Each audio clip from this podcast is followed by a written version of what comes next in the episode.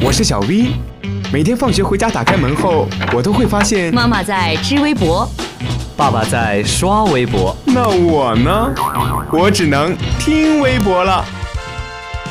快来快来，微博大家庭来了！微博大家庭，微博大家庭。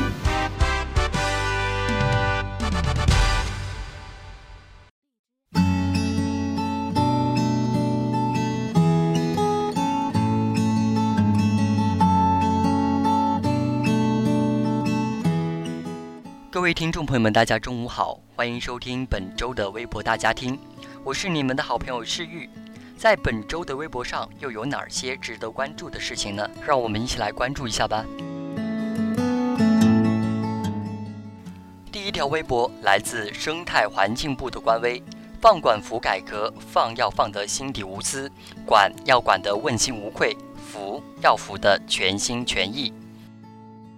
近日，生态环境部印发的《关于生态环境领域进一步深化放管服改革，推动经济高质量发展的指导意见》，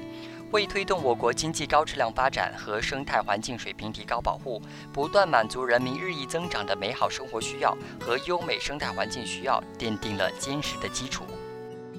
指导意见立足经济发展与生态环保关系，坚持问题导向、改革引领。分类施策和落地见效基本原则，通过生态环境领域一系列放管服措施改革的落实，力争实现两个方面的目标：一是推动生态环境治理体系和能力现代化，生态环境管理的效能大幅提升；二是拉动有效投资，激发经济发展活力和动力，发展环保产业，切实推动经济高质量发展。生态环境部举行的八月例行新闻发布会中，李干杰部长对全国生态环保系统深化放管服改革、转变政府职能作出安排，提出要求。一位叫野牛路子的朋友评论道：“生态环保领域的放管服改革是打好水、气、土三大战役的重要保障，希望各地一定要精准施策，破除惯性思维，以实际行动落实好。”而我觉得呢，放管服改革是一场生态文明建设中环境管理的深层次改革，必将在建设美丽中国的征途中发挥积极作用。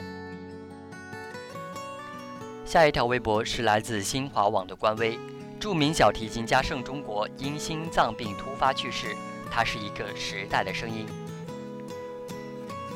九月七日晚，著名小提琴家盛中国因心脏病突发抢救无效，在北京逝世，享年七十七岁。在无数中国人的记忆中啊，小提琴这个乐器都是和盛中国这个名字联系在一起的。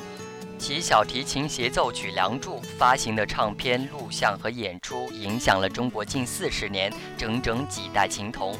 同时，盛中国对中国作品的演绎和推广影响深远。不少乐迷表示，当年都是通过盛中国第一次听到了高雅的西洋乐器演奏中国乐曲，因此留下了感动又美好的回忆。作为中国交响乐团国家级小提琴独奏家，盛中国是最早在国际上为中国争得荣誉的小提琴家之一，代表作品有《梁祝》等。作为中国交响乐团国家级小提琴独奏家，盛中国是最早在国际上为中国争得荣誉的小提琴家之一，代表作品有《梁祝》等。著名小提琴家大师梅纽因来华访问时，曾与盛中国合作演出，并称赞他是他在中国演奏巴赫双提琴协奏曲的最好合作者。澳大利亚 ABC 广播公司将他列入世界最伟大的艺术家行列。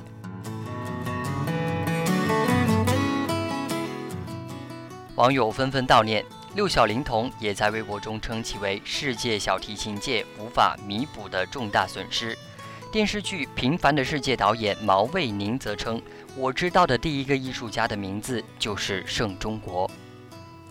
盛中国老师啊，对作品的理解和处理有独到之处，演奏风格既热情奔放又甜美细腻，富于诗情画意、浪漫幻想。”他将音乐和个人的生活积累融汇在一起，真情随音乐流露，充满强烈的艺术感染力和生命力。